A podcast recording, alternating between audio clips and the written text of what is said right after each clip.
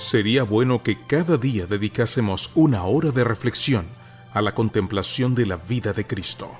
Deberíamos tomarla punto por punto y dejar que la imaginación se posesione de cada escena, especialmente de las finales.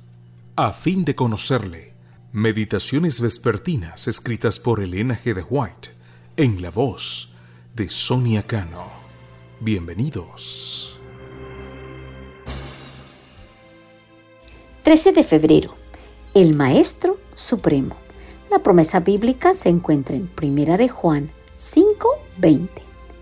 Pero sabemos que el Hijo de Dios ha venido y nos ha dado entendimiento para conocer al que es verdadero.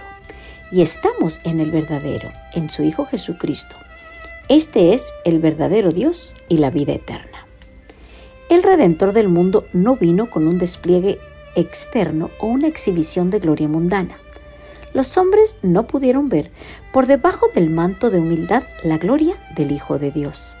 Cristo llegaba hasta las personas donde estuvieran presentaba a su mente la clara verdad con el lenguaje más eficaz y sencillo. El pobre humilde, el menos culto, mediante la fe en él podía comprender las más excelsas verdades de Dios. Nadie necesitaba consultar con los eruditos doctores para saber su significado. El más grande maestro que el mundo ha conocido era el más definido, sencillo y práctico en su instrucción llamaba la atención hacia la pureza de la vida, la humildad del espíritu y la consagración a Dios y a su causa, sin esperar honores o recompensa mundanos. Debía despojar a la religión del estrecho y fauto formalismo que la convertía en una carga y un reproche.